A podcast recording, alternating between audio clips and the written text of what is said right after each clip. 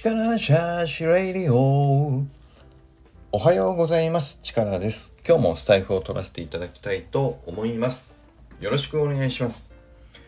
今日はこの間ちょっと話した納得感と納得について僕のにとっての納得感ってどんなものかっていうのをちょっとあのここで言語化した上でえっ、ー、とちょっと細かいところをあの話をしてみたいと思います。よろしくお願いします。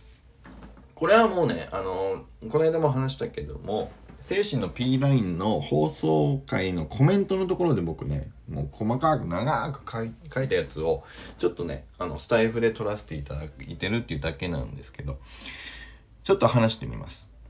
僕が納得感っていうね、言葉を聞いた時に一番最初に思いついたもの頭に思い描いた状況はどういうものかっていうと僕にとって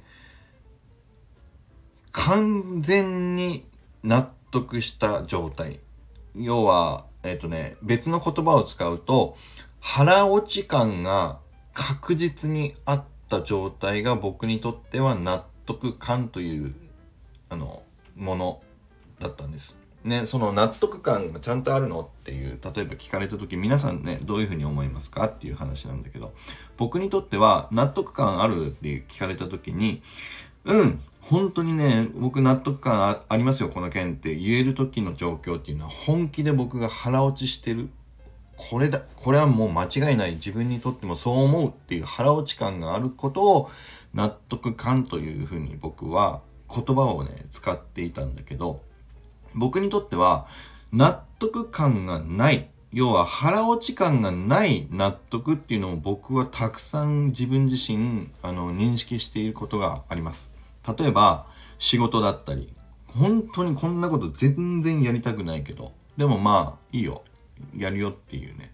最終的には自分で判断して決断をするっていうこと自体は、まあ納得するから判断して決断はしてるんだけども、そこに僕にとっては腹落ち感はもうゼロ。全然ゼロ。どっちかっていうと、割り切ってる感、割り切り感100。納得感ゼロ。ね。そういう納得も僕にはあって、そこの割り切り感が100の納得については、僕は納得感はないというね。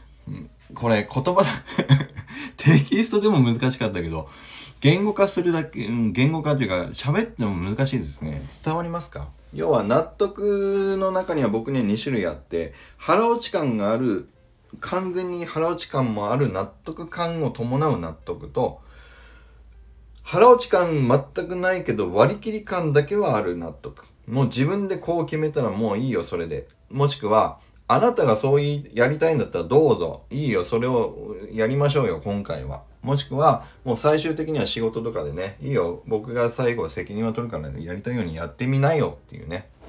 そこに僕は腹落ち感はないんです。でもいいよっていう納得はあるっていうね。ね。そういう感じでした。